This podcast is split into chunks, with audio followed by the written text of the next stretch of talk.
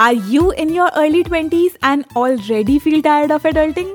Do you feel misunderstood all the time कि यार कोई समझता ही नहीं है Stress eating तो सब करते हैं पर are you somebody who likes to stress binge on TV shows, movies and your favorite sitcoms? Well well, मुझे बताते हुए बेहद खुशी हो रही है कि you are at the right place with the right people because hey we feel you, yaar, and we hear you. Welcome to That Hit Different, a podcast where two best friends try to untangle adulting while watching TV shows.